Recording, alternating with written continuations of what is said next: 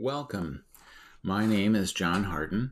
I am the Executive Director and one of the founders of the Writing Partnership, a nonprofit organization functioning in the capital region of upstate New York and attempting to serve the refugee community and empower the refugee community with literacy and leadership skills. This is our beginning podcast, and we hope that you will join us.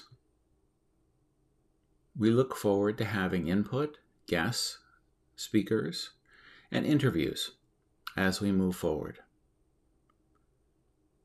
Our organization, the Writing Partnership, has been in existence for over 11 years, and we've been working with primarily a young adult population, and we seek to provide them both practice and skills at literacy and leadership, as well as additional educational opportunities. So we hope that you'll join us.